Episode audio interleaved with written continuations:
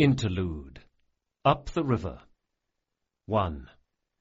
Jean was away at the House of Glass Roses the afternoon that Locke found out he was going to be sent up the Angevine to live on a farm for several months.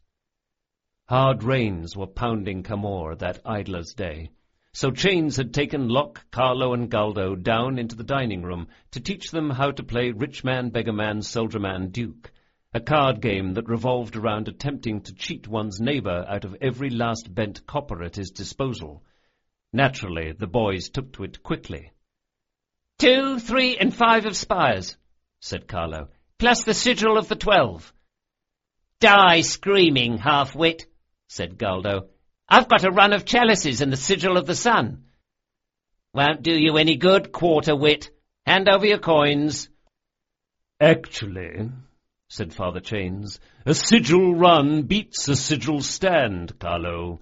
Galdo would have you. Except... Doesn't anyone care what I've got in my hand? asked Locke. Not particularly, said Chains, since nothing in the game tops a full duke's hand. He set his cards on the table and cracked his knuckles with great satisfaction. That's cheating, said Locke. That's six times in a row, and you've had the Duke's hand for two of them. Of course I'm cheating, said Chains. Game's no fun unless you cheat. When you figure out how I'm cheating, then I'll know you're starting to improve. You shouldn't have told us that, said Calo. We'll practice all week, said Galdo. We'll be robbing you blind, said Locke, by the next idler's day. I don't think so, said Chains, chuckling, since I'm sending you off on a three-month apprenticeship on Penance Day. You're what? Remember last year when I sent Calo off to Lashain to pretend to be an initiate in the Order of Gandolo? And Galdo went to Ashmere to slip into the Order of Sendovani? Well, your turn's come. You'll be going up the river to be a farmer for a few months. A farmer? Yes, you might have heard of them. Chains gathered the cards from around the table and shuffled them. They're where our food comes from. Yes, but I don't know anything about farming. Of course not. You didn't know how to cook, serve, dress like a gentleman, or speak Vadran when I bought you either. So now you're going to learn something else new. Where? Up the Angevine, seven or eight miles. Little place called Villa Senziano.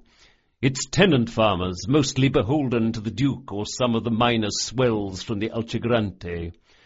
I'll dress as a priest of Dama Elisa, and you'll be my initiate, being sent off to work the earth as part of your service to the goddess. It's what they do. But I don't know anything about the Order of Dama Elisa. You won't need to. The man you'll be staying with understands that you're one of my little bastards. The story's just for everyone else. What, said Calo, are we going to do in the meantime? You'll mind the temple. I'll only be gone two days. The eyeless priest can be sick and locked away in his chambers. Don't sit the steps while I'm away. People always get sympathetic if I'm out of sight for a bit, especially if I cough and hack when I return. You two and Jean can amuse yourselves as you see fit, so long as you don't make a bloody mess of the place. By the time I get back, said Locke, I'll be the worst card player in the temple. Yes, best wishes for a safe journey, Locke, said Calo. Savour the country air, said Galdo. Stay as long as you like.